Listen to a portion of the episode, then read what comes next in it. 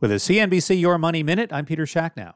More Americans are cutting the cord each year, abandoning cable and satellite TV providers in favor of streaming services, and now are getting indications of just how fast that is happening.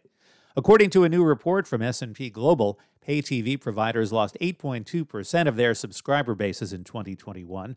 The projected loss for this year is expected to be 9% and jump again to 9.7% next year.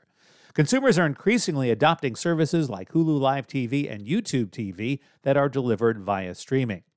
Companies like NBC Universal parent Comcast and Charter Communications are able to at least partially offset those losses because they also offer the broadband services that households need to stream their content. And S&P does say that declines could moderate in the longer term, noting that there is still a consumer base that values the pay TV bundle. Thanks for listening to your Daily Money Minute, and you can find a lot more at CNBC.com. I'm Peter Schacknow. This podcast is supported by FedEx. Dear small and medium businesses, no one wants happy customers more than you do. So you need a business partner just like you.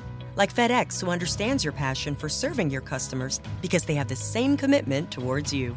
That's why FedEx offers you picture proof of delivery, packageless and paperless returns, as well as weekend home delivery to 98% of the U.S. on Saturday and 50% on Sunday. See the FedEx service guide for delivery information. What's more, FedEx Ground is faster to more locations than UPS Ground. Trust FedEx for timely deliveries. See what FedEx can do for your business. Absolutely, positively FedEx.